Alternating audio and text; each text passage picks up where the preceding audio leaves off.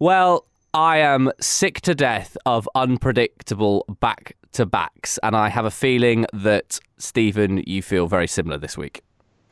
Yeah, I feel really similar because I mean, on last week's show, I was talking about the fact of late start times for the Avalanche, but over the weekend, there was a couple of games that were a really good time as a an Avalanche fan, and having sat through the Saturday game against the Islanders, leading, and then just watching that whittle away and losing in overtime, which was a second straight defeat in overtime, and then we then lost again in overtime hmm.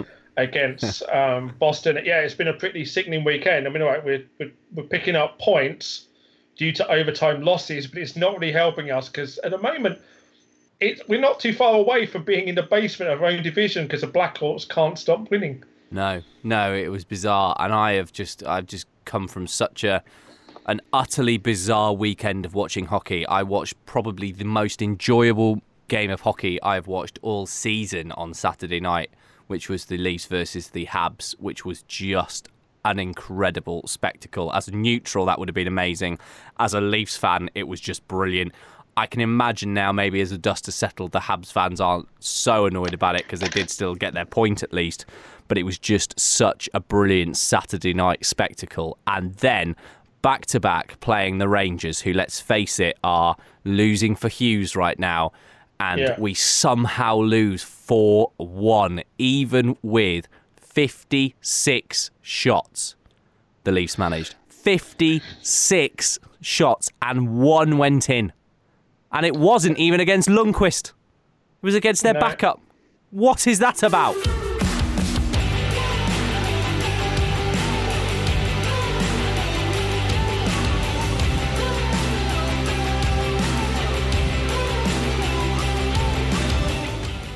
Yeah, it's it's one of those crazy games. But you know, over the weekend you talk about neutral games just to just to get you away from the Leafs for a little bit. The, yeah, um, the game yeah. that I tweeted out about was the um, Nashville St. Louis game, which was a phenomenal mm. game of hockey. Um, St. Louis led Nashville three to one. Nashville then tied it up, and then Tarasenko then won it in overtime with what a goal to complete his hat trick, but one of the best goals you'll see all season. And Tarasenko is a is a guy that I one of my favourite players on a on a different team, and I suppose that leads me to like something for you, Joe. Actually, we never really talked about it, but outside of the league, some of your favourite players to watch on other teams because Tarasenko is definitely one of mine. No, I like that. Let, give me a bit of time. I'll uh, we'll revisit that in the podcast and I'll have a think and come up with some of them.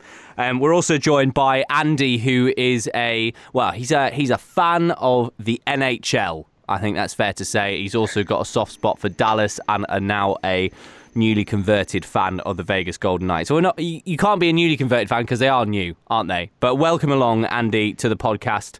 Uh, thank you very much for joining us. Yeah, thank you very much for having me on. Yeah, definitely down since uh, day one with Vegas. Good work. Had the so I think that's that's pretty good going. Excellent. Yeah, no, a very good, uh, very good hit rate in terms of uh, seasons to playoff games that you've been able to watch as a Vegas fan. Um, we're going to have a chat through various things that have been going on in the NHL this week.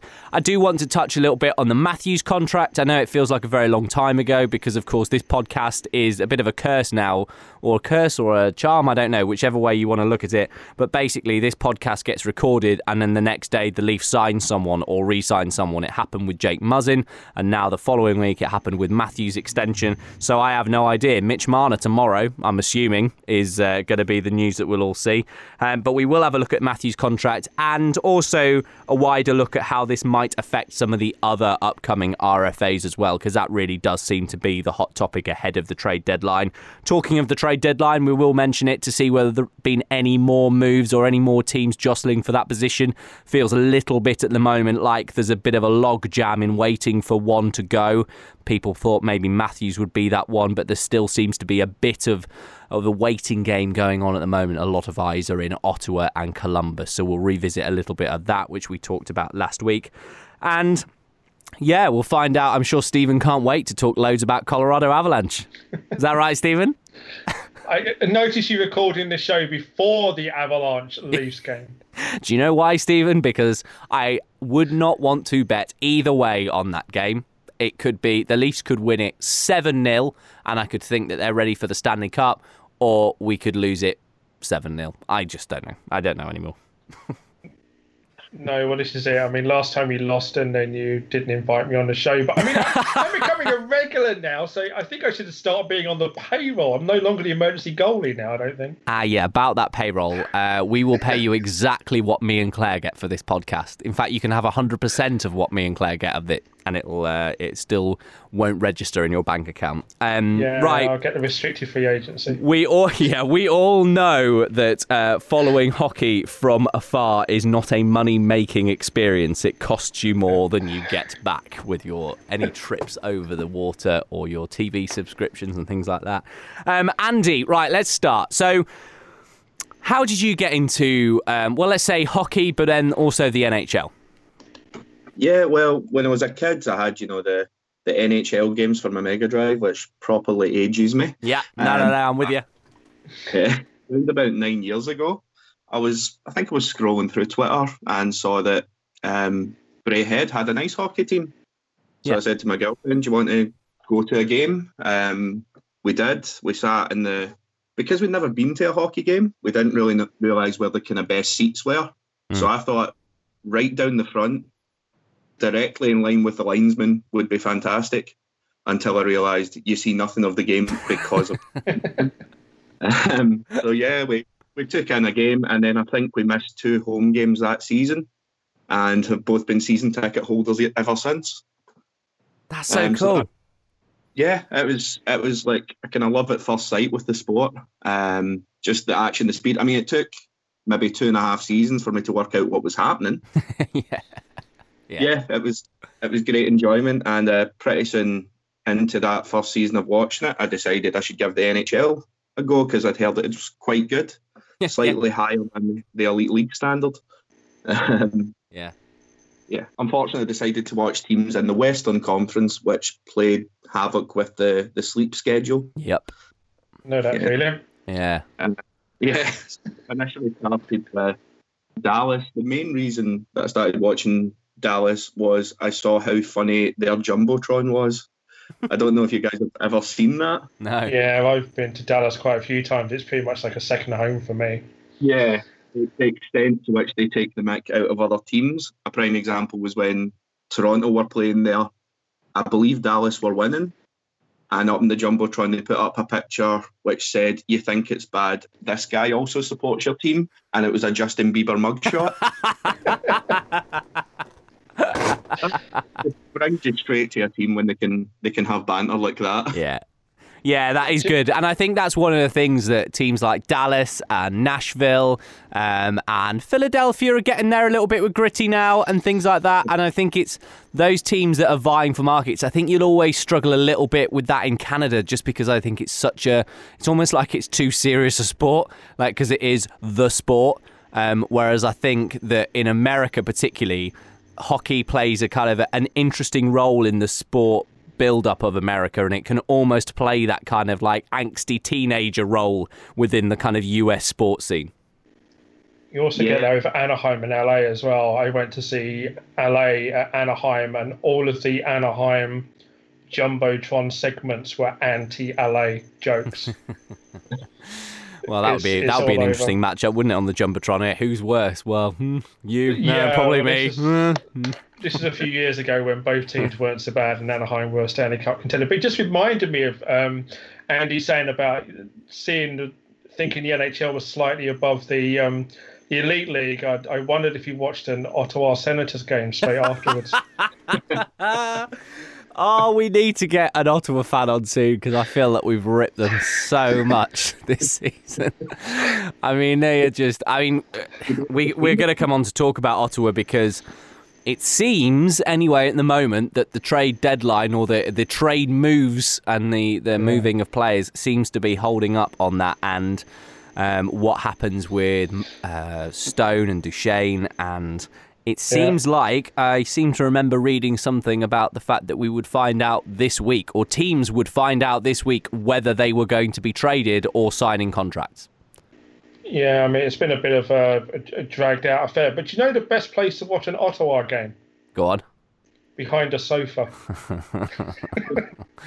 I I I don't know whether it's the uh, the BBC part of me, but I almost feel like I, I feel like I should give a right to reply to Ottawa fans, and this is coming from a Leaf, and I love seeing them suffer. Um, but yeah, no, the um, but not as much yeah, as you, Stephen, because you're going to get their first round pick, eh?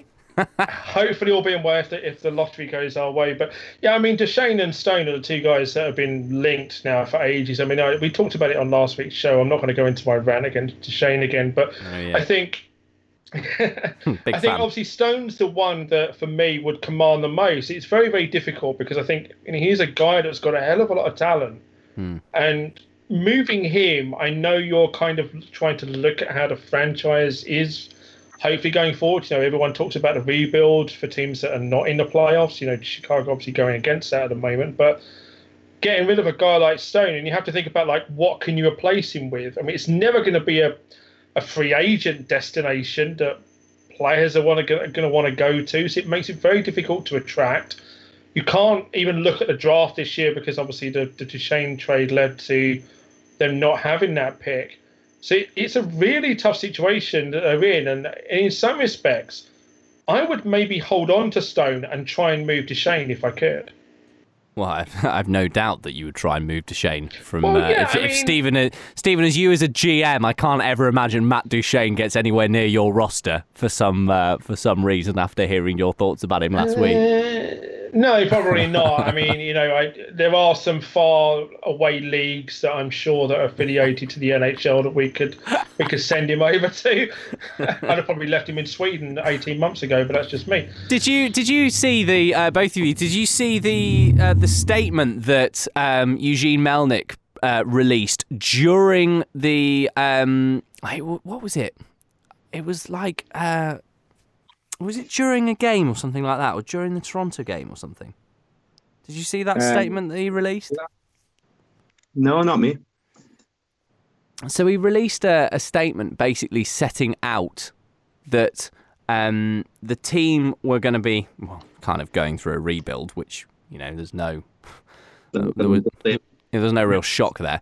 Um, but he basically said that the team would be back up and spending near the NHL salary cap between the years 2021 and 2025, and it would bring unparalleled success to the Ottawa Senators.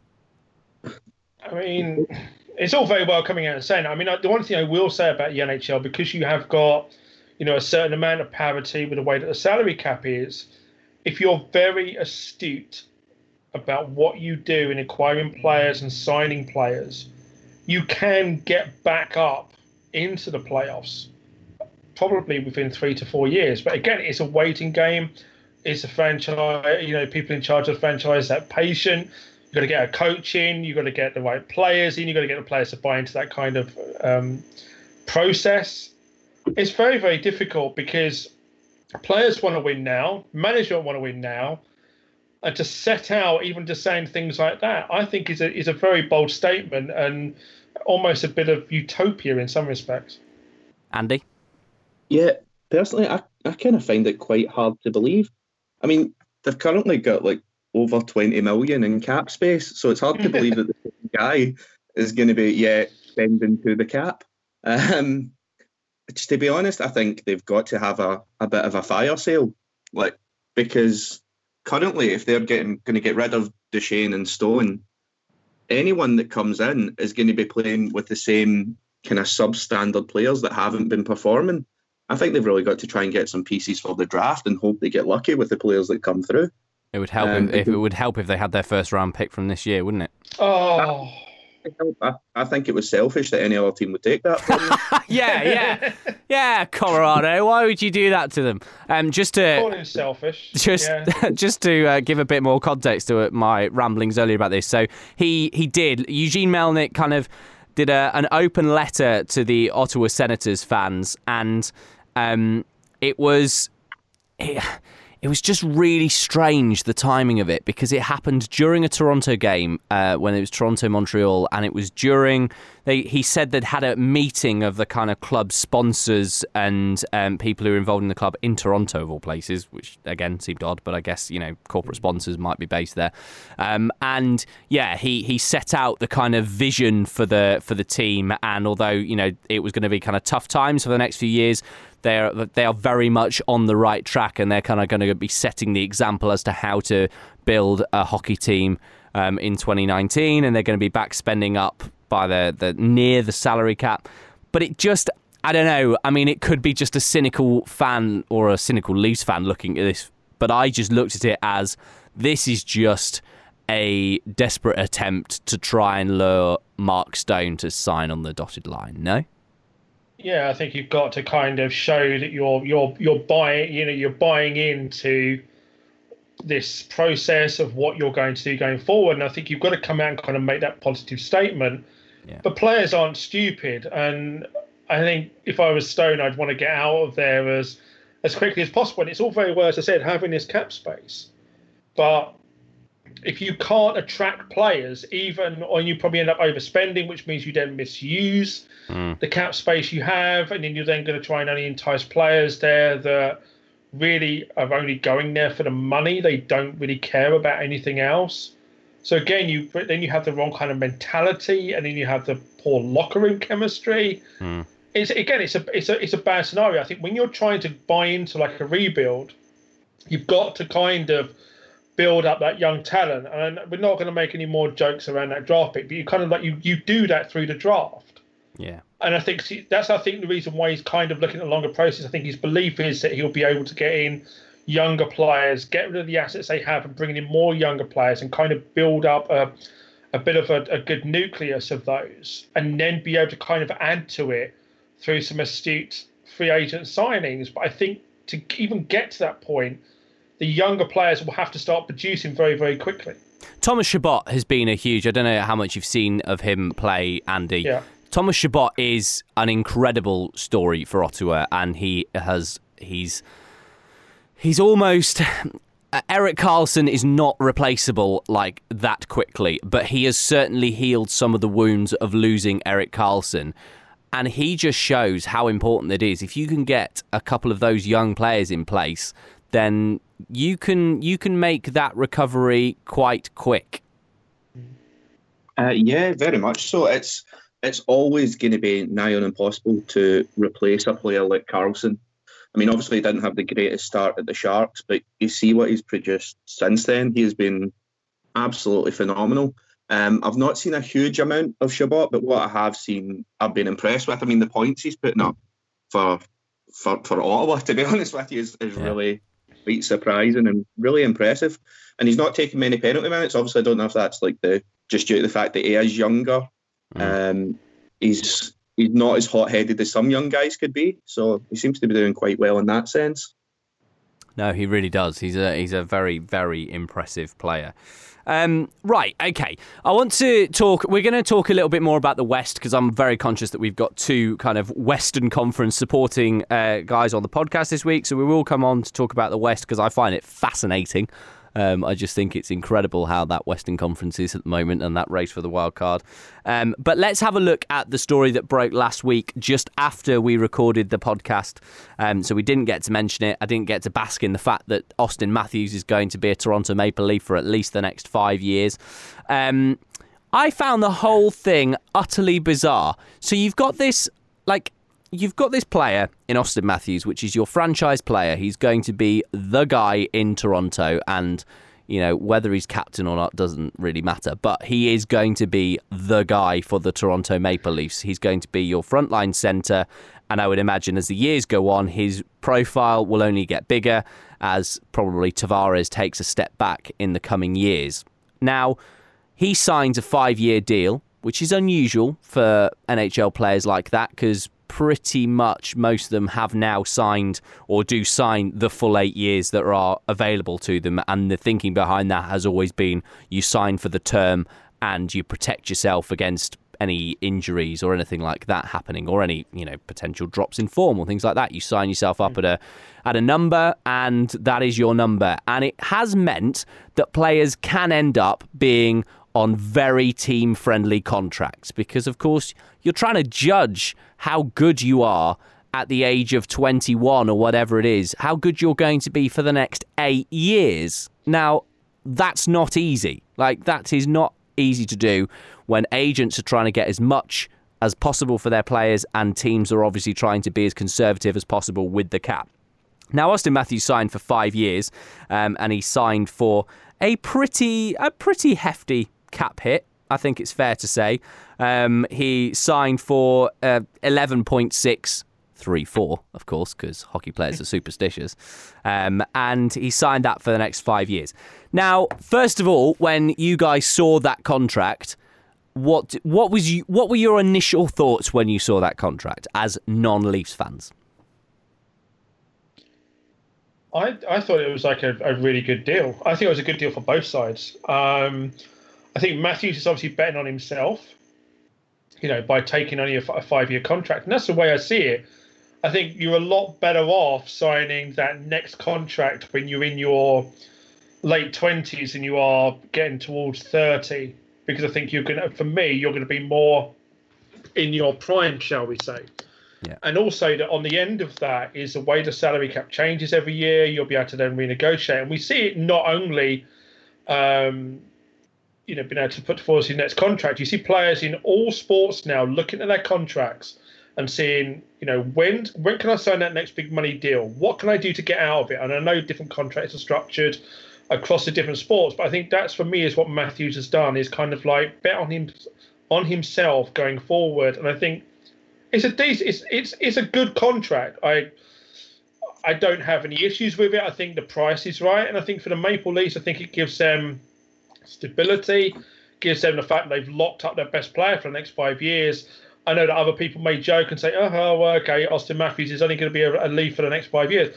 Personally, I think uh, Matthews would be a Leaf for life, um, and that's that's the way I see it. I don't see any reason for him going elsewhere in, in five years' time unless the Leafs really hit really, really bad times. And the way that this team has been set up, not to kind of blow your trumpet, but it, has been it's been set up really well. I mean, when you yeah. look at where you were three or four years ago, it's it, it's night and day how different it is.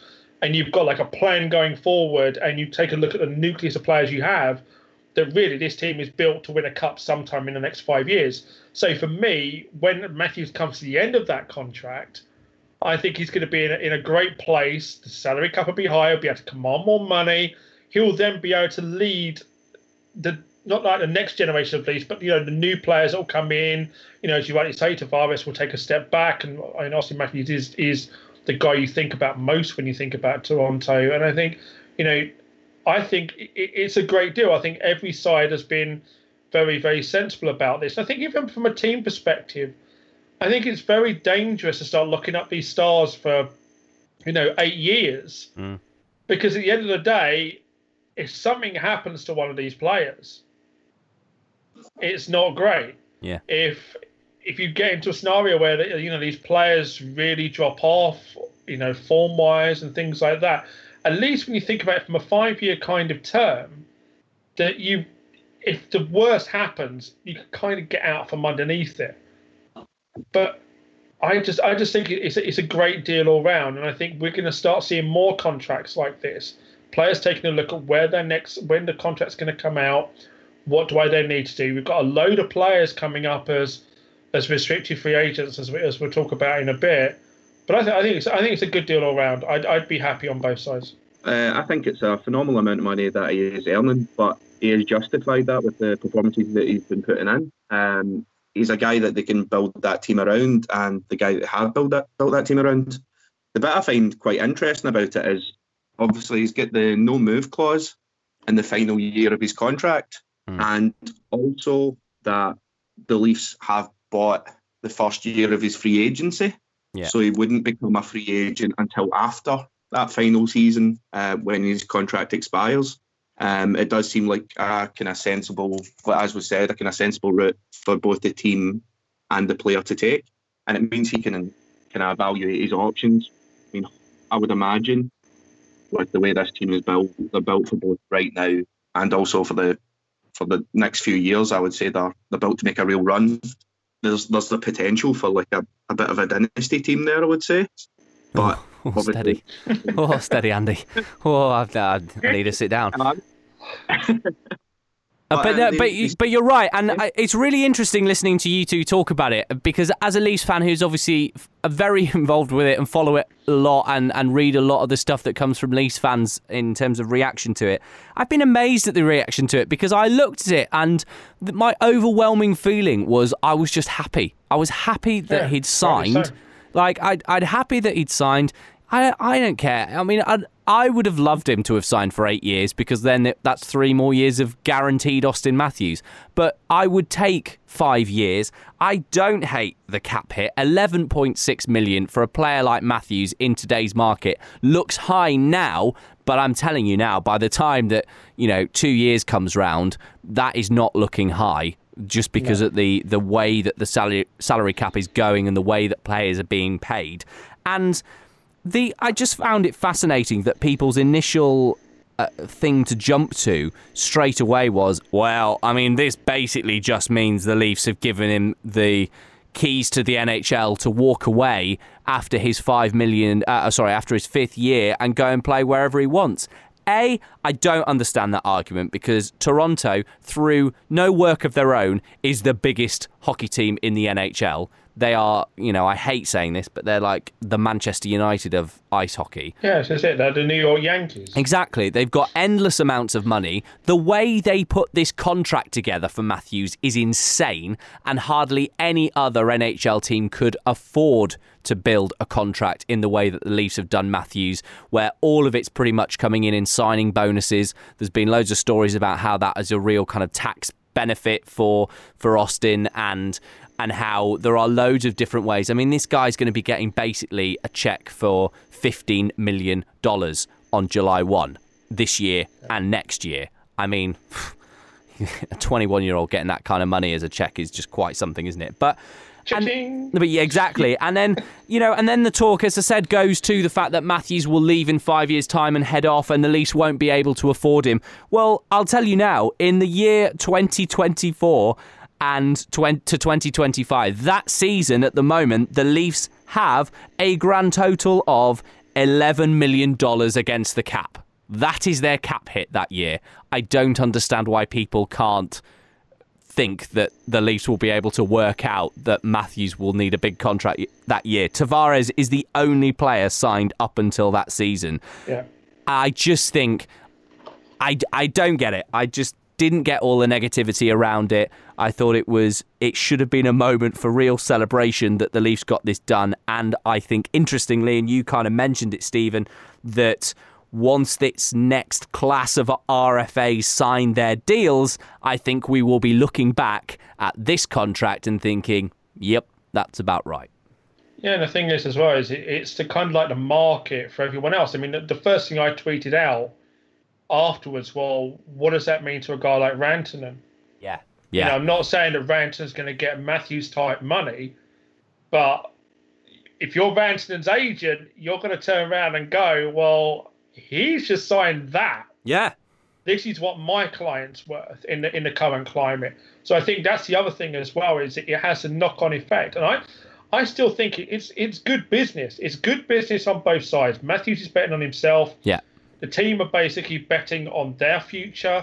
They're betting on the fact that Matthews will re-sign after his contract. I think it's the thing is with all fans is that we are very, very pessimistic about our own team, yeah. about what yeah, players might do. We never think the positive side. We always think, oh, okay, well, yeah, that guy's just going to go, and oh my god, you know what? What are we going to do? You know, how we're we going to cope? And I think that's very much it. I just think if we take a step back, and I know we do as as analysts as well, Jolon, is the fact we then take a look at it and go, well, no, hang on a second here. This is very, very sensible on both sides. Yeah. And I think we'll take a look at it, say in five years' time, and go, hang on a second here. You know, we've actually underpaid Matthews. You know, you'll find that other guys have kind of leaped, leaped over him, over him in terms of what they're being paid, mm. and now production won't be as high Matthews is going to be a, a, a, top 10 player in the NHL for the next five years. And that's even me probably at a worst case estimate. Yeah, yeah, exactly. And he's a centre and he scores an insane amount of goals for a centre. Yeah. And he's yeah he's he's everything the Leafs needed and getting exactly. that he you know first overall draft pick and all of those things so that number of 11.634 is not, uh, you know, not. I, I, I just love that. I love how it was talked about. Jump he, change. Yeah, he was actually superstitious enough to make sure that three four got in there. No, I mean not superstitious enough to sign a deal for eleven point three four. No, no, no, no. I do want that extra four hundred grand, but I'll sign it for eleven point six three four. But anyway, brilliant. Um, that class of RFAs that we've been talking about Andy, coming up is quite a year. I mean, we're talking Sebastian Aho, Brayden Point, Patrick Laine, Mikko Rantanen, Matthew Tkachuk, Kyle Connor, uh, Timo Meier, Brock Boeser, Kasperi Kapanen, uh, Charlie McAvoy, and that's just naming kind of the obvious ones. There are a lot of big names that are going to need signing when this RFA class comes round. Do you think that we are going to see a shuffling of the pack when it comes to those kind of players, or is is this just agents talking and they will actually all just end up signing with their teams? I think the majority will probably end up signing with their, their own teams. You know, they will try and put out, you know, how how interested other teams are in them. As you said, the usual kind of agent talk. But I would kind of quite like to see a bit of movement around it. I think it makes it more exciting uh, when you don't know who's going to end up where from one week to the next, and it makes the start of the new season even more exciting with how these players are going to fit into the teams. Um, I always prefer a bit of movement, and like you said, you look at the list of how many players are are on this. I mean, Patrick Laine, that just how he doesn't have a contract running for eight years already, I don't know. Well, um, you, you say that though, but he's had such a strange season this year. I mean, if you were trying to out of that whole entire list, I, I, I really don't know what number I'd put on Patrick Laine right now because he's okay. He's had a twenty odd goal season, but something like nineteen of them came in one month, and. Uh, and you put not to talk about the Avalanche for a second, but right now you take Rantanen. Yeah, Laine. Yeah, easy. Yeah. It's, it's an easy decision. Yeah, but then again, I, I guess Andy, that that brings us back to the whole you're you're trying to put a figure on somebody who and and judge what they're going to be like in in seven years' time, eight years' time. Yeah, very much. Well, I mean, you look at one of the players that's coming up, um, William Karlsson from the Knights. Yeah. What figure do you put on him? Based on his first year, which was insane, um, obviously the drop off, as is expected, has been massive. But what sort of figure would you put on him? Like, it's, it's really hard to say uh, because you look at him at any other team. I don't think he goes in as a top six forward. No, he's not. He's not. A top, yeah. He's not a top six forward. He, the only reason he became a top six forward is because he went to Vegas. He's not a top six forward. For, well, he might be a top six. He'll be a top six forward in, in Colorado, unfortunately. But yeah, because um, we don't have any depth scoring. But the thing is, as well, you talk about player movement. Is the fact that I mean, I was talking to Joe before we come in now. We haven't seen an an offer sheet in six years because teams don't want to offer it because they don't want to get put in a scenario where with a restricted free agent you tend to overpay and you're basically calling the other team's bluff mm. Whether or not they will match that offer. And it's very hmm. very tricky right now because you, you think about a guy like Ranson. If you put in an offer sheet to him you're probably actually going to have to offer almost Auston Matthews type money. Yeah.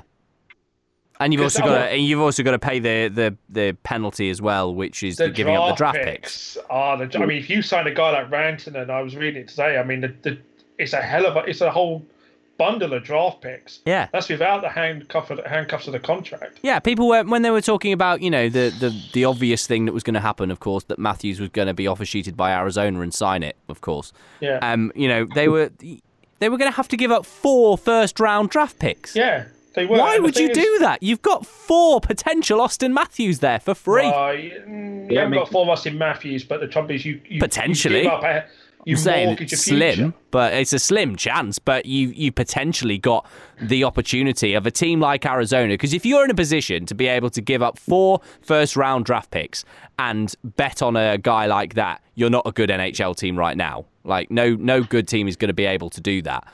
And so you're, And there's rules around that as well. Is it's got to be your own draft picks. Yeah. And also with the way that the restricted free agency works with the offer sheets, is that it's not divided by the if it's if it's a more than a five year contract, I believe, it the figure gets divided by five to produce the final compensation package wow. as well. So that, that makes it even worse. If you offer more than a five year contract, you're still going to be divided by five. But it is interesting because there has been a lot of talk about it, and I joke about the fact that you know Matthews being offsheeted by Arizona, but I think there are some more serious ones as well. And I remember hearing about uh, the Red Wings GM Ken Holland talk about offer sheets, and he was asked whether he would think about using one um, in the kind of coming months, and he gave a very kind of politician's answer and certainly didn't say, well, yes, of course. But he certainly didn't rule it out. And listening to No. his interview, he he kind of said that, you know, it is an option and it is one we would explore. And to be fair, Kyle Dubas has said the same when he was asked about it. Um, he was said, you know, it's something that we would consider using because it's something available to us. I just wonder know- whether a bit like the the the kind of the uh, a bit like the Duchene and Stone and and Panarin and Bobrovsky holding up the the trade or the trades that are going to Yeah. happen over the next couple of weeks. I wonder whether it just takes the first one to happen before we see a flurry of them. Yeah, I think this is it. You're waiting for the first domino to form. We've got two weeks, haven't we, to the trade deadline. But I think for me, if I looked at the restricted free agency, and I'm not a general manager by any means, but if there was a time to offer an offer sheet, you don't offer, in my opinion, you don't offer an offer sheet to a guy that's having coming off a really good year or, or anything like that. Hmm. You might take a look at a guy like a William Karlsson and maybe call for, you know, or someone along those lines Yeah. And call their bluff on the basis that he's had one really phenomenal season. He's had like a down season. Yeah. And you kind of put in a contract that might align to somewhere in the middle of that and say to Vegas, you know, what do you think? You know, do you want to match? Do you want to leave it? You know, that's the kind of player I would go after.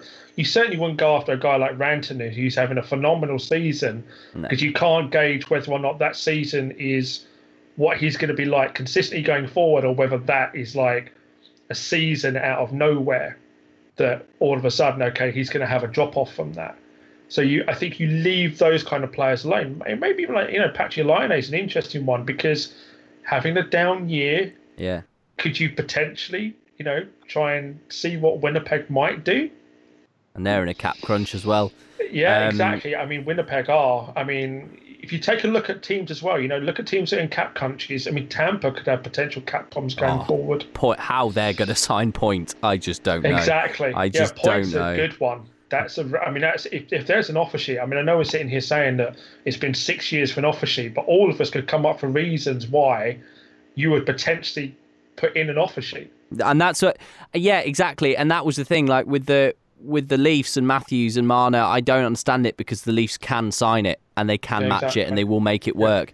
There is you know there is an argument that Tampa they can make it work but it would you know it really hurts them in the short Oh term. yeah. um, yeah, they really- so Andy, Andy, out of that list, you were, you were kind of talking about it earlier as a as a kind of thing that you'd like to see, and you'd like to see some movements just for fun. And I think we'd all agree, as long as it's not our player that gets moved. um, but out of that RFA class that we've talked about, so Aho, Point, Laine, Rantanen, Tkachuk, Connor, uh, Kapanen, I guess you can add in there as well, and McAvoy. If Vegas were to offer sheet any of those players, which one would you like them to offer sheet? That's a good one. Um, as you're saying, like just for the sake of having the player, probably it would be it would be Rantanen, but the negatives far outweigh the positives. Yeah, Stephen would never talk to you again. But Well, you, as I said, you could offer Matthews type money to get him because he's going to get a, a big deal anyway in Colorado. I mean, he's, he's being paid less than a million dollars a season at the moment. uh, it's like Mitch Marner, isn't it? He's on like eight hundred grand. Yeah, that's what um, that's what uh, Ranson's on as well. So I mean, as I said, it's that's the trouble with restricted free agency. You you've got to overpay. Mm. You you can you would give Auston you'd have to give Auston Matthews type money. Yeah. To yeah. Rantanen, and you're not going to do that. No. And with the best win in the world, Rantanen looks like a phenomenal prospect going forward. And you know, but I'm just a bit concerned about what is this season? Is that Rand? Is that the true Rantanen? Yeah. And that's where it's difficult. If I was Vegas, I would take a look at a guy like uh, Brayden Point. Yeah. See, personally, I would I would quite like Sebastian Aho in terms of. Yeah, it's not a good one. I'd be worried about forgetting which one I would get. Yeah. That yeah, yeah, it's really true, and that and that's the thing with all of these with all these signings and all of these potential trades and potential offer sheets. You and it's it's it's something that we don't see over here so much because you really don't get in football and no. in sports over here. You really don't get these massive long term contracts, and I I really think that Matthew's contract could be the beginning of the end for that kind of eight year contract. And I know GMs and owners would love in the next kind of collective bargaining agreement and, and CBA, they would love to be able to bring that figure down because they don't like it. Yeah. They don't like having no. to sign those contracts and, and commit for that long. I mean, well, obviously, the players love it. But you but well, or that actually, I say that the players love it, but now do they? And this is maybe where the change yeah. comes because you need both sides to agree to that kind of change. And now maybe with Matthews setting this precedent potentially for for now on, then maybe players look at it and go, do you know what? Yeah, I am going to actually back myself to to sign a, another contract to the age of 26. I mean, he it is going yeah. to be a huge contract. I mean, that is the one thing I'm going to I do think you know, Matthew's contract, if he carries on at this pace, when he's signing at 26, is going to be astronomical. When you think um, about that, if he signs another five-year, con- if he signs a five-year contract at 26 to 31, I mean, in theory, what's even the 31 going to look like? Well, yeah, yeah. Although with the way the league's trending, it's all about younger players, you know, and that's where that's where the change is going to be. That those players higher up, those players who, you know, the contracts that are are nobbling the Anaheim Ducks and the LA Kings at the moment, and those kind of contracts where they've got players going into their mid 30s signed for very expensive deals and paying for success of previous Cups won. That's the thing that's going to have to give if you're going to be giving your young players such high amounts of money. Yeah, but I think with like Matthews, I mean, I don't, I don't want to kind of sit here and try and plan out the next 10 years, but, and it's very difficult to judge but I think with the phenomenal players, you know, the real elite players that come into this league, you have to think that they're still going to be like right at the top of their game at that sort of age. So even you think, you know, we're talking about like Matthew's next contract, even the contract after that is going to be a pretty substantial um, contract as well. I mean, Matthews is going to be paid a hell of a lot of money. I mean, I think this is what you're going to get. So I think other players as well, when they take a look at the elite players signing these type contracts, it's got to come into your into your thought process when you come up to try and think about how you want your contract to look going forward. Yeah. Because yeah. it, it just seems I think this is this has changed the landscape of the NHL in some respects because it we didn't necessarily expect it. We thought Matthews would be locked up for longer, and I think again we talked about it before, uh, Joe, about you know the backlash from the Leaf fans is because I think all of us thought he was going to sign for longer, and I think that's where it comes from. If we'd have thought he'd have signed for five years, I think he'd have had a, a lot less backlash than he had at the time. Andy, did you want to come in on that? Yeah, does it sort of feed down though in terms of with the the length of contracts? For instance, the players that aren't your Auston Matthews that are slightly lower level than that, would they fight to keep the longer term deals because then that's kind of protecting their future, protecting their families. You know, one injury and that can be a, a career significantly shortened.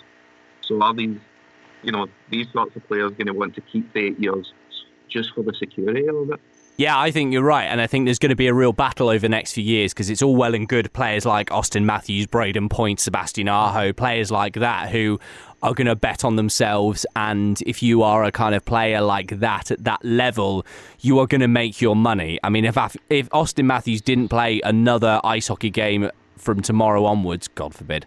But anyway, if he didn't, then he's still going to make his money. Like he could he could just do adverts for the rest of his life. Even now, he's you know so well known, or he could go back to Arizona and make his money there. But no, you're right, Andy. There is a real concern for for some players who are not at that elite level, who have earned a decent living. Let's face it, but at the same time know that their careers are limited and that top end of their career is probably reducing in number. You know, you're probably not going to be paid for as long as you were before. And yeah, I mean, at the end of the day, these players have got to try and maximise their earnings. I wonder whether we will end up seeing players like that then doing the opposite and whether we think that they will be pushing for those long-term deals but they, if they're not available then I wonder whether those short term rentals are going to become way more expensive. Because again, you could have players in their mid 30s, say, who are still effective on a roster and still provide um, something that everybody needs. But what they might not be willing to do is sign a three or four year league minimum or three or four year kind of one or two million dollar contract. They may instead go, yeah, absolutely. I'll come and join your team for the year, but it's going to cost you five million, like mm. because you're paying for the fact that we there is there is absolutely no stability in this job anymore, which is what you've got in the NFL. Yeah, you, you don't. Yeah. There's there's no stability, no loyalty. Um, you know, players are going to be ring chasing. You know, to coin another phrase. Yeah. this is it. You know, players are going to turn around and say, "Well, you know, you want my services." You know, you, you've got you've got to pay for that. You know, whether it be a year contract, two year contract. But the same thing as well is that those are very friendly contracts for teams to get out from under because if they if they don't work out, okay, well, you know, we've only got to carry it for a year or whatever, and then we can just then just get rid of it. So again, it comes back to players kind of betting on themselves and. It's one huge gamble on both sides, but it does make for some really interesting storylines. Yeah, yeah, it really does. Right, let's move to the West. Um, we talked a little bit about it in some of those players involved, but I'm very conscious that I've got a Colorado fan and a Vegas fan on, so we should uh, we should focus in on the West. First, a little bit of news from that uh, breaking earlier on um, in the week or la- end of last week and that was that um, Executive Vice President and General Manager Bob Murray will take over as interim head coach for the remainder of the regular season. That is in Anaheim, in charge of the Ducks. Randy Carlyle has been relieved of his duties. The Anaheim Ducks have had one of the worst runs, one of the worst road trips in the Eastern Conference that I can remember for quite a long time. They were getting beaten night in, night out. It didn't matter whether it was Montreal, Toronto, Ottawa everybody was taking three or four, five goals out of that game against the Ducks. I have not seen a team that looked so poor in quite a long time it seemed like Randy Carlyle was going to be kept in charge until the end of the season and then they'd make their change. It now looks like even that was just not sustainable and the fans would not be happy with that. I did see on a very on a lighter note, I did see a wonderful picture from a pair of Ducks fans who had gone on a Eastern yeah. road trip. I don't know if either of you guys had seen this, but they Absolutely. were on they were on their honeymoon on the east coast of uh, Canada and they'd gone they got tickets for I think four games, and um, yeah, they did. They were ticking them off as they went along, and uh, it was like a little tick box of kind of get engaged, get married, honeymoon, hockey road trip, and all of the different things. And I just thought I I felt so sorry for them because that was a god awful trip. No, I, I, you know, I just I think you get to three losses, you just turn around and go, yeah, no, let's just like and, go and watch another game. And what are you expecting watching the Ducks this year? But the ridiculous thing, of course, guys, is the Ducks are only a few points out the playoff spot because exactly. that is the way the Western Conference works this year. Andy, as somebody who obviously has a team who you follow, or a couple of teams that you follow in the Western Conference, what has that playoff or the wild card race particularly been like for a fan? It is absolutely baffling. Just to go back to what you were saying about the Ducks, the one good thing they can say is their new coach has never lost a hockey game. So he's also um, never won one, has he? No, that's also true. But we're looking at the positive. and the couple that were on their um, they got engaged. The good thing is they would have seen some good hockey. It just wouldn't have been from their team. yeah, that's um, very true. Yeah. Oh, yeah. The Leafs put on the display that night. I think even Ottawa turned up for the night. That is a very good point. Yeah, a very good point. But um, the Western Conference is is crazy. It's like you said, the Ducks have just not performed. Like they've lost nine, uh, 19 of the last 21 games, and as you said, they are not far out of the playoffs. I mean, it's yeah, okay, it's 10 points, but 10 points in the Western Conference is a week and a half's work with how many times the teams are taking points off each other. Um, with with watching Dallas, I've seen a lot of you know chasing the wild card spots. Um, yeah, it's really interesting how things are, are, are down there. Like if a team goes on a, a two or three game winning streak, they can easily come from obscurity into into the wild card and potentially even into the top three in, in each division. But I think I I think it's it has the potential to cause a real negative impact on some of these teams because and it, it kind of I think this road trip probably has done the Ducks a favour, to be brutally honest. Although I'm not 100% sure I like the whole appointing the, the vice president or president or whatever he is of the club to, to coach. But anyway, um, I think that's a very odd move. But you've got teams like Anaheim, you've got teams like Edmonton. Chicago's a different one because they did make their move earlier on in the year. But Edmonton and Anaheim have been terrible and have been really struggling and have been mismanaged and have now sacked their coach in Anaheim, their GM and coach in Edmonton. And yet, all the way through these problems, there has been this but we're still in with a chance of the playoffs. But we're still in with a chance of the playoffs. And it's almost like the fact that everybody else has not been scoring points and this option stays open, it has made teams reluctant to make these changes. And you almost want, surely, as a fan, to just go, well, we know we're bad. We need to make these changes now. Let's get this pain going so that then the good times can return in a year or two instead of kicking that down to the long grass?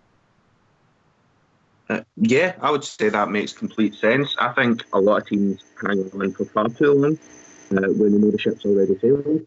Like, I don't see much of a point in what the Ducks did now because of how close it is to the trade deadline in terms of making any difference for this season at all. They maybe do this a month earlier, they're in a better position.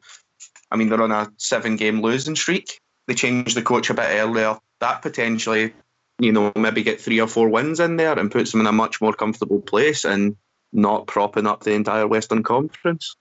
Yeah. And you, well, and you say propping up the Western Conference. So they currently, well, as the time of recording this podcast, they currently sit in ninth position, um, or right, yeah, as you say, right at the bottom of that Western Conference on 51 points, tied with the LA Kings. But as we've been saying all the way through, that is only eight points off Minnesota in that second wildcard spot. In fact, second and first, because St. Louis both are on.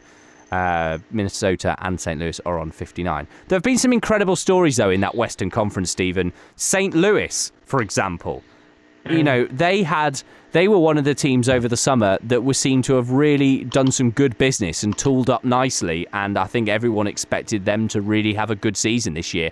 Started abysmally, like just awful start to their season, but they have really got going in the last few weeks, and now they find themselves in the wild card spot, only a couple of points out of actually a guaranteed place.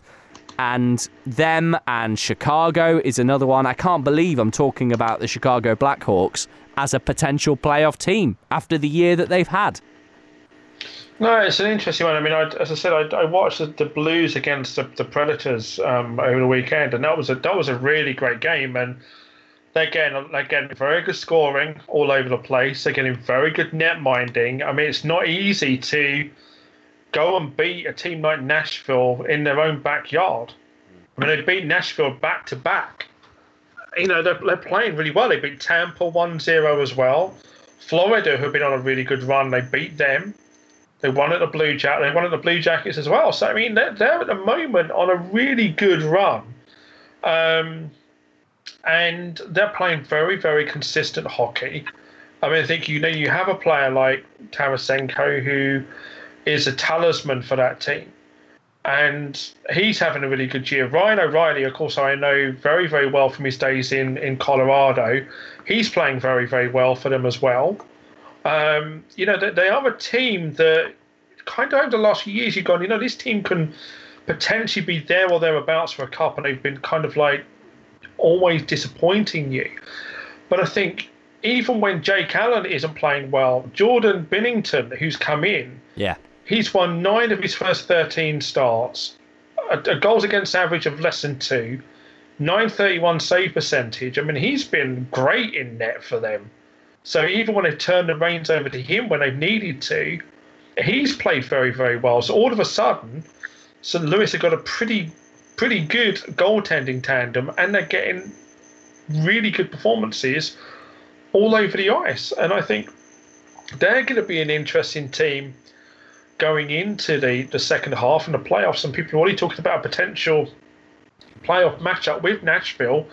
And I think Nashville will come out of those games they played against them knowing they're going to have their hands full against St. Louis. And they may be one of those teams where Nashville are going to go, I really would not want to play them right now because they could be very, very dangerous come playoff time. And I think you have to say that they may be the scariest team in that central division right now. You only need to look at the Philadelphia Flyers to see what good goaltending can do for you and how Carter Hart, the young Carter Hart, has turned round that Philadelphia team to being a team who were looking again really struggling and um, going through a bit of an identity crisis and all this kind of stuff, and then suddenly you get that uh, prospect coming through and doing the things you'd hoped he was going to do, but maybe a little bit earlier than planned, and he has just turned that team around. And yeah, as you say, Binnington has done exactly the same thing in St. Louis. Goaltending is a key thing. And on that note, Andy, let's have a look at Vegas because I mean, Vegas was a team that was built around the goaltender. Marc Andre Fleury was your kind of marquee signing in the expansion draft. How has this season been for Vegas? I can't even imagine. I don't know what I expected to see from Vegas, but I was th- trying to think about it on my way in today, and I was thinking about it. If I was a Vegas fan now, looking at where we are, I would be over the moon only because the the I you see these storylines so often of an incredible year like last year. Then what happens the following year?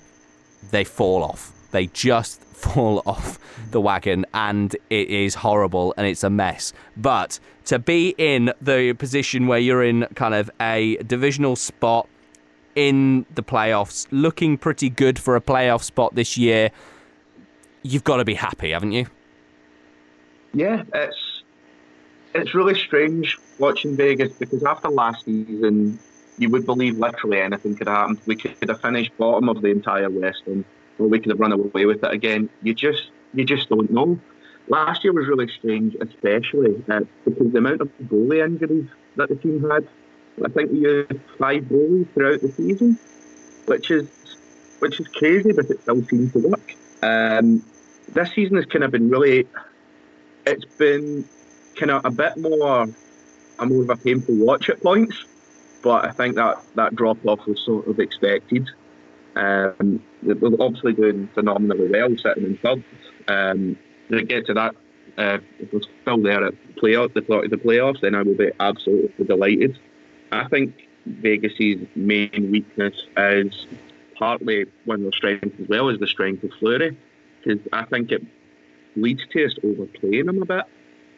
I mean, in the in the past 21 games, he started 18 of them, which I think is a bit much um, for for a starter to start in the NHL, with the especially with the speed of the game now. I mean, we saw um, with Rask getting run into a few weeks ago. There's there's a lot of impact from these goalies. So I think having 18 starts in 21 can be very taxing on a goalie, especially one that's a bit older. Um, but, but sorry, on you Let's just let's just say this about Fleury though is that he's fine in the regular season. The issue with Fleury is always when it comes to the playoffs. He true. literally has these lapses in playoff series. I mean, I don't want to kind of you know go back too much on the Stanley Cup Finals last year, but he was a huge reason why Vegas didn't beat Washington. He he, I thought he was very poor in that playoff series, and it's it's not the first time that he's stunk up a playoff series. He did it yeah. many times for the Penguins as well. Yeah, he's, he's great in the regular season, but I think at times in the playoffs, he is sometimes his own team's worst enemy, and it could be the fact that he's being overplayed, or or whatever it is, a mental aspect. I I really don't know, but I think if I was Vegas, that would be my big concern going in. I think Day for me could be the team to beat in the Pacific because I'm still not kind of bought into Calgary. San Jose, I think, are very good defensively. I'm not so sure about them going forward in a, in a play in the playoffs, but I think they're going to be tough to beat defensively. Vancouver is still a bit young for me. I, I think you know in two or three years, I think they're certainly going to be very scary. Um, so I, I, still think that Vegas is still going to have a huge say, and Fleury's going to have a huge say in that going forward. Will Vegas be able to score enough? I think that concerns me somewhat. And I think again that was maybe just one of the concerns last season, but scoring enough last season. But this year, I think it's been a bit harder to come by at times. Yeah, I completely agree with that. Last season, it was you know if you score four, Vegas will score five or six. Yeah. Um, it's very much the case with that. Um, I sort of agree with you with Fleury, especially his time with the Penguins. Um, I mean, Matt Murray came into the playoff series and essentially showed them how to do it. Um, when he was with the Pens, I think the other problem Vegas have in relation to that is the quality of the backups isn't good enough to give no. Fleury nights off. I mean, the backups between both our backups, um, Lagacé and Subban, they've played eight games this season and they've only managed to come out with two wins. I think if your backups are doing that, then you're you're really having to ride that starter. Um, mm. But yeah, as you're saying, the points production just hasn't been there. I mean, nobody really expected Karlsson to match what he did last year. 78 points for the Vegas team was phenomenal. Um, and he'd have to go on a, a hell of a run to try and get anywhere close to that this year. But it just hasn't been as free flowing as attacking, and I don't think we've been as strong at the back end as we were last year. I think did improve getting. Um, I know he's not the top player, but getting the likes of Ryan Reaves in added such a big amount of toughness to that team and such a big amount of character as well. Like he is one of the proper characters in hockey that sort of seems to bring a team together. Um, I wanted to ask you, Andy, about Max Pacioretty. Now he was yeah. obviously the the kind of would you would you say it's a fair thing to say he was your big signing during the summer? Yeah, very much so. Um, the swap with him and Tatar was, I think I'm kind of surprised how it how it played out because uh, they seem to go in two opposite ways. Um, Tatar, you know, kind of started very well, whereas Pacioretty started very poorly, and now they seem to have completely swapped, which personally I'm delighted with. I mean, he's he's got six goals in 13 games for the line he plays on. That's pretty good, and he's like third in the team um, in terms of goals scored, which is considering we swapped Tatar for him. Very happy with that. Yeah, yeah. Do you think? Did you think after after your season last year? And getting the incredible run that you guys had, and it was the kind of the miracle story of the NHL last year. Do you did you think that you could go in and recreate that this year? Um, to be honest with you, no. I thought they would. Vegas would sort of have been figured out by that point. Everyone spoke about the Vegas flu, when teams came in there. But um, fortunately, Vegas managed to take that flu on the road with them and spread it to the other teams there too.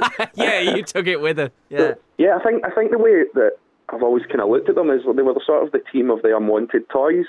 It was the the players that nobody really had a space for.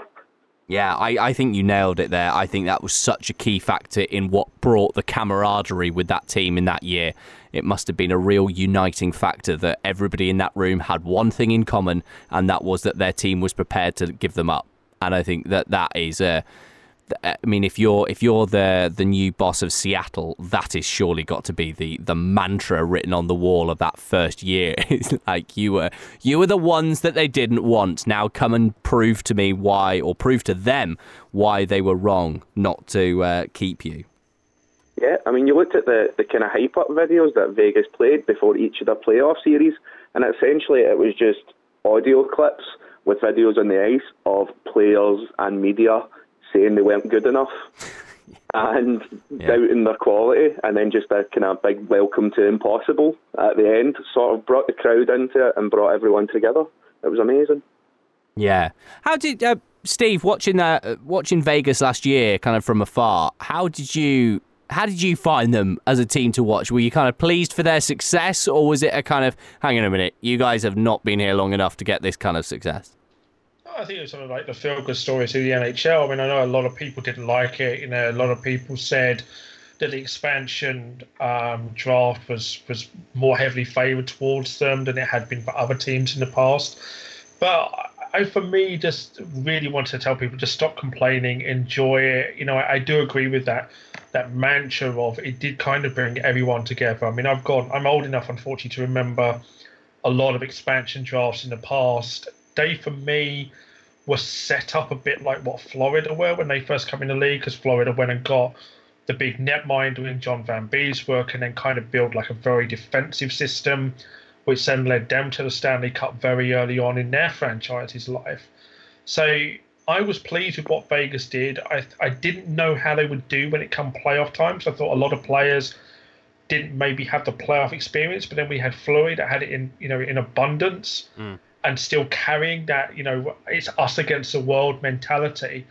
You saw just how how well they could do even in a playoff series. I just think that the Washington series was was a step too far. As I said, I thought Fleury unfortunately was awful in that series.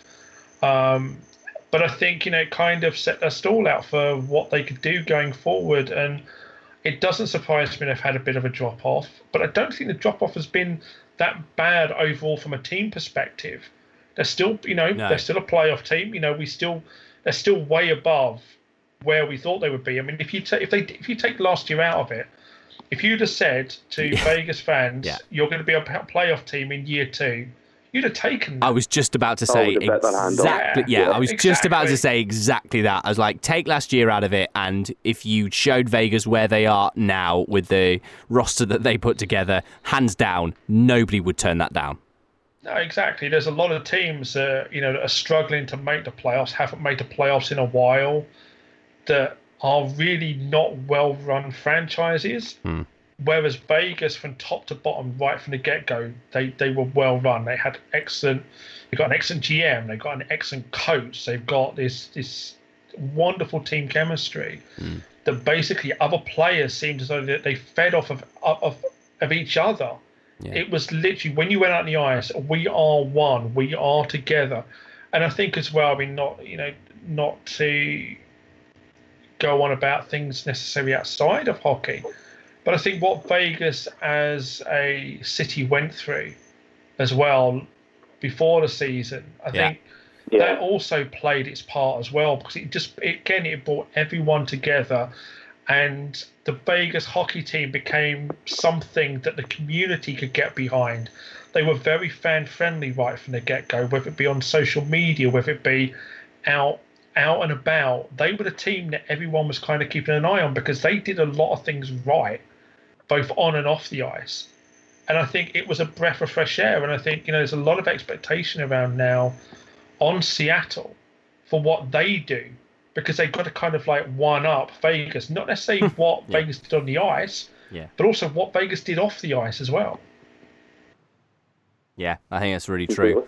Really true. Um, so, a couple of things I want to just talk about quickly before we wrap up. So, Stephen asked me a question right at the beginning of the podcast, which was which was my favourite player to watch um, who isn't a Leaf. Was that correct, Stephen? Am I getting that right? Yeah. So, yeah. what other players do you enjoy watching that aren't Leafs? I mean, I, I brought up Tarasenko as a guy that I really enjoy watching for the St. Louis Blues.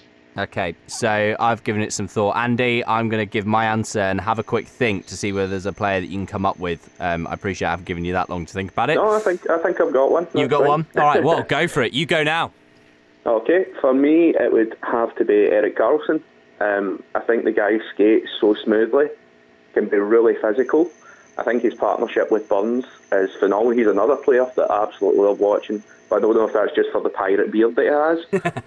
but um, I love the way he plays the game. Um, he can be a danger on any power play unit. I mean, three on three, you do not want to see him lining up against your team.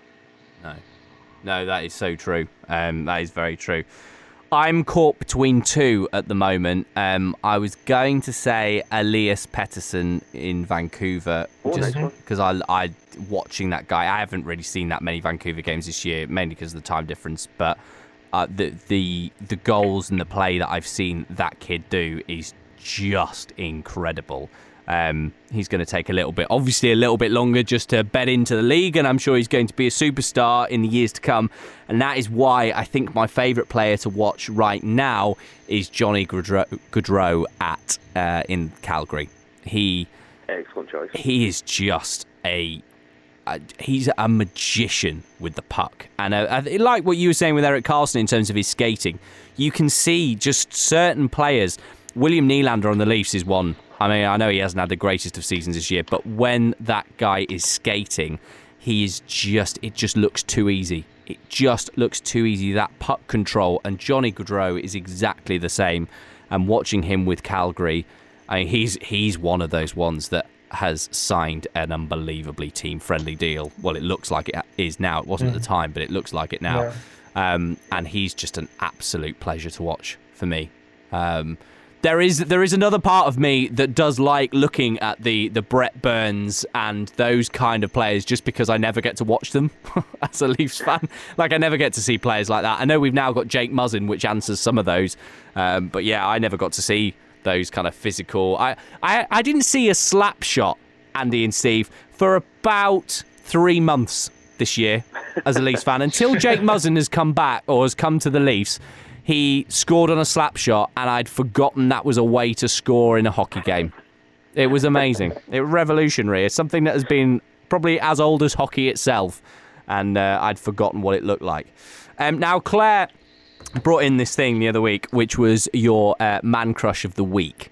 Um, now, I always forget about this and I never prepare because I always forget to do it. Now, Andy, I know you have been diligent and have prepared for this, haven't you? Yeah, it changed a couple of times over the, the past week for me. Okay. But um, for my man crush of the week, it would probably be uh, Anton Khudobin of the Dallas Stars. Okay, explain why. Uh, he's a guy that's kind of been a, a, perennial backup pretty much wherever he's been, um, in pretty much every team. But this year for Dallas, he's he's on course for the career season. Um, I think he gets overlooked a hell of a lot in terms of his quality. Um, he's probably equaling Bishop in terms of the performances that he's putting in when he's getting out on the ice. And he has a Harry Potter character in his helmet. I think they're all good reasons to like the guy. yeah, no, I like that. That's good. Uh, Stephen, have you got one? I, I, think it goes back to what I was saying earlier, and for me, is Tarasenko. I think Tarasenko is just a great player and a great um, person off the ice as well. And I think when we sit down and go back to what we love about hockey, I still think there's something very, very special about seeing a hat trick. And mm. to see Tarasenko complete the hat trick over the weekend with a goal that was just phenomenal, basically dancing around two players with speed and then put in a shot that uh, the national netminder couldn't stop for me was just was just a phenomenal way to to end that game. And I think I, have always had a, a, soft spot for Tarasenko because anyone who remembers the Blues, certainly over the last couple of years, with um, a, a, girl by the name of Ari that was incredibly sick, that Tarasenko took an awful lot of time out for and made the, the last few weeks of her life something very, very special and the friendship that they built up. And you could see what Tarasenko meant to the city of St. Louis and how much he loves playing there and what a great person he is. And to have him as one of those role models of the league, I don't. You, you, how can you not have a man crush on a guy like that? Very good answer. Very good answer indeed. Um, I'm going to go with Brian Boyle Um, I was reading an article by Scott Burnside in the Athletic, which again I can't recommend highly enough for any hockey fans out there as a as a resource for following the NHL and, and loads of North American sports. The Athletic is just an incredible thing, and it's so reasonably priced. Go go on there, have a look, find a discount code, and it is brilliant. Anyway, Scott Burnside wrote an article about Brian Boyle after his trade. Um, to Nashville, and I, I won't read the whole article. Obviously, I'm just going to read this passage from it to give you a taster of the kind of things you can get in the Athletic. And it just says, um, it was 7 a.m. Wednesday morning. Lauren Boyle was driving her son Declan, closing in on four years old, to an afternoon appointment at the Boston Children's Hospital. Her husband, Brian Boyle, had practice with the Devils, but would be home in the afternoon to look after their daughter, Bella, almost two. So that was all covered. In the meantime, teammate Cory Schneider and his wife helped out by loaning their nanny for the morning, blah, blah, blah. And he goes on to say this. Um, halfway into Lauren's drive to Boston, she noticed a text from her husband just traded to Nashville. Love you. Call you later. And she's quoted by saying, I just about drove off the road. Lauren said with a laugh, a little more than 24 hours later, as she and Declan headed back to New Jersey, it was just laughing, and it's such an uncanny thing, just amazing. And it, again, I mean, all of that the family that family have been through so much and it's been very well documented by the NHL yeah. and they've become kind of brilliant ambassadors for hockey fight fights cancer and and yet, even with all of that stuff going on, I still am amazed by how hockey players and hockey players' families deal with these trades because you are you are set up. You're in New Jersey. You're playing in New Jersey, and then at a drop of a text message, you can find yourself moving to Nashville, of all places and I just think it's it's incredible how these people deal with it, and especially a family who have been through so much as well. Yeah. On top of that, and the life of a hockey player, particularly towards the end of their career, where they're jumping around to different places, it is uh, yeah, it's quite something. Yeah, I mean, it's one of those up and down journeys at times with you know throughout your career. And we talked earlier on about you know Auston Matthews being in Toronto probably for the whole of his career, but that isn't a story for a lot of players. A lot of players move around. They might get close to a cup, and and then they then move on to somewhere else. It is one of those things. I mean, for me, for everything that he's been through, I would love to see him lift a cup at the end of the season if it is Nashville. Um, I think they'll have a big say in where the cup does go mm. um, if they can get out of the Central Division, but yeah, it is. It is certainly one of those um, journeys full of, of many rocky roads at times that you have to kind of go past and ply your trade, and you can wake up the next morning and find yourself um, playing somewhere else. But it's a good fit for him. I really do like it. Yeah, I do as um, well. Yeah, I do. I, I think I think it's going to be interesting to see you know what he what him and Nashville can do through the rest of the season. And you know, it's one of those you know little pickups that we might talk about in the playoffs, mm. being you know how valuable picking up um, Boyle was. Yeah, like a really satisfying kind of end to the story, which had all the low points to to kind of hit that high. It would be it'd just be a fantastic story, you know. Unless, of course, uh, they're against the Leafs in the final and then uh, forget the story. Uh, we just need the Leafs to win the cup. Um, on that uh, very selfish note, Andy, I just want to ask you because we ask all our guests who who come on um, the the kind of easier and easier question as the year goes on. Tell us your Stanley Cup final prediction for the year. Who do you think will come through the East, and who do you think will come through the West? I would love to say that I think the Stanley Cup final will be Vegas and Pittsburgh but I really that would be good. same thing happening again. That would be good. Um, so yeah, I, it it probably seems less likely, but I could see it being an all Canadian Stanley Cup final. yeah, in my head, I could see the the possibility of Toronto Winnipeg is the way I think that it could go. Oh, I thought you were talking about Calgary, Ottawa then. oh, I forgot Ottawa. yeah, screw you and your first round draft pick, Colorado. We're going to go to the Stanley Cup final. but yeah, there's two teams that they, I mean, Winnipeg especially, um, yeah. have a physical team that have, have made decent runs before, but have just come up against, you know, Vegas, who were clearly the best team ever last year. Mm. But um, I think they have a team that could do well. They, they have a, a more physical style of play than Toronto, so I think it could be a, an interesting matchup if that, if that ends up being the way that it goes as well. Yeah. No, just, I, a quick, just a quick question for you, Jordan. What's the gap now between Tampa and Toronto? Oh, it's, it's, insane. Like it's just it's ridiculous. I think. Uh, well, as we speak now, Toronto are on seventy-one points and Tampa Bay are on eighty-six. So it's fifteen point gap. And oh, Toronto okay. have one game in hand. but I counter your argument, Stephen, with the fact that the series is between the Tampa Bay Lightning and the Toronto Maple Leafs, which is all important in the playoffs, is one-one, and both games were close. I would also Yeah. say that currently Tampa would be playing Pittsburgh, so Pittsburgh would obviously knock them out in the first round. Yeah. Well, that's the thing. I mean, uh, we were talking about that, weren't we? I think it was on our Slack group, which I'll mention again. Um, if if you fancy uh, joining, it's kind of like an online chat room discussion group thing. Um, then drop us an email, um, nhlfansfromafar at gmail.com. And it's just a group where we basically chat hockey during the week and things like that. Uh, so just drop us a little email and we'll uh, we'll get you on that, nhlfansfromafar at gmail.com.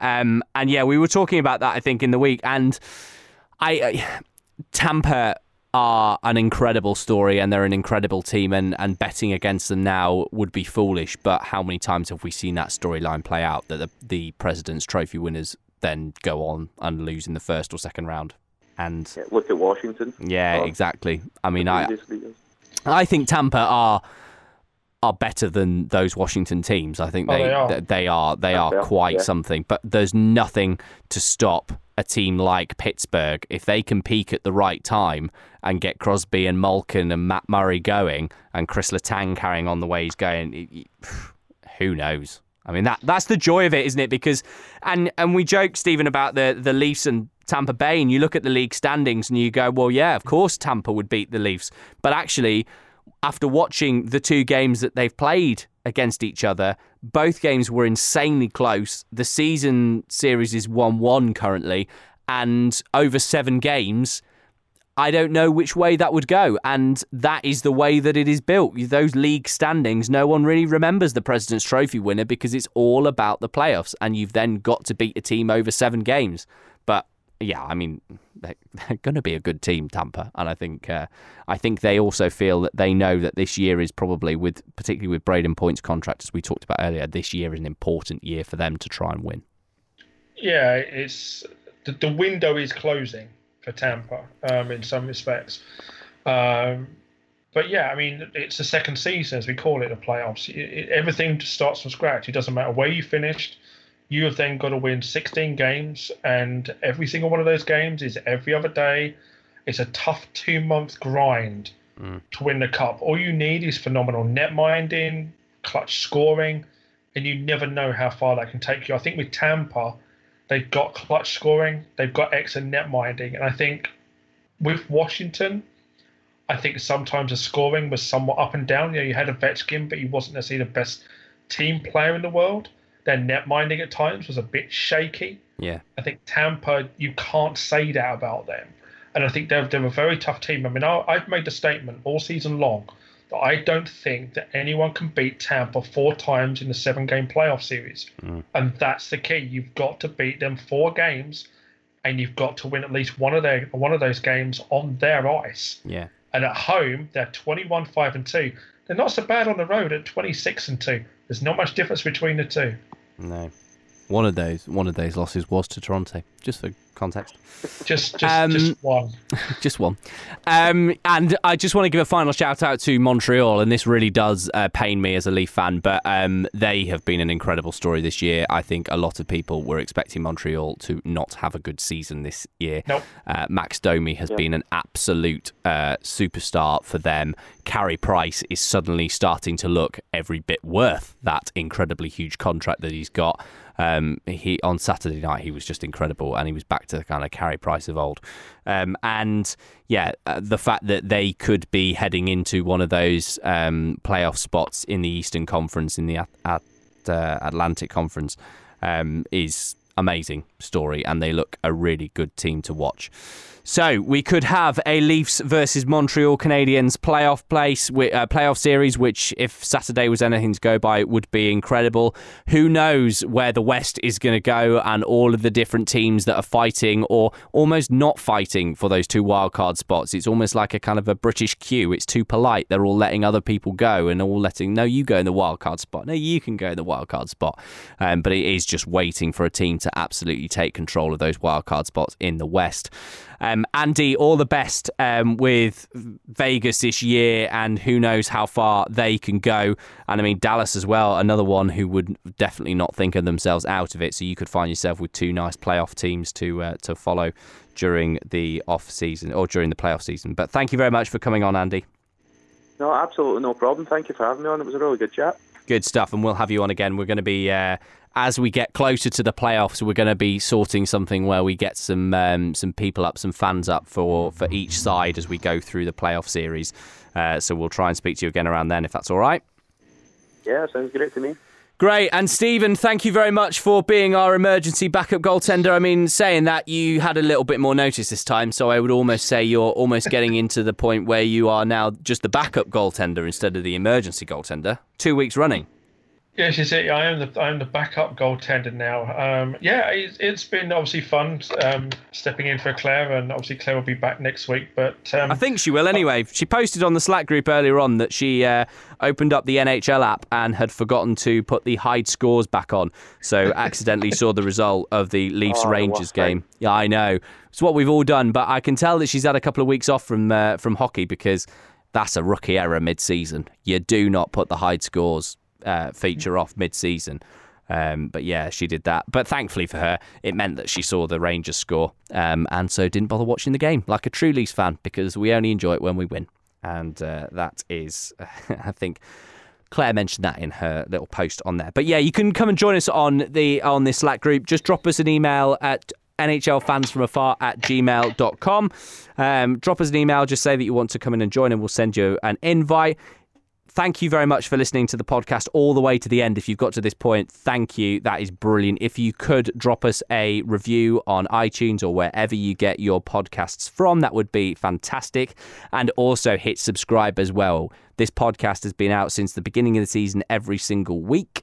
And so we aim to do that all the way through the regular season and into the playoffs as well. So if you hit subscribe on this, then that would be great and you'll get a new podcast every week. And if you fancy coming on, if you've heard Andy tonight and you've heard Stephen and you've heard the guests we've had in the past, we would love to get you on. We are looking for people from all kind of walks of life in terms of NHL fans. We want your armchair fans. We want your massive stats nerds. We want everybody. People who've just come across a team now and thought, you know what, I quite like these guys. Let's. I'm going to start watching some NHL.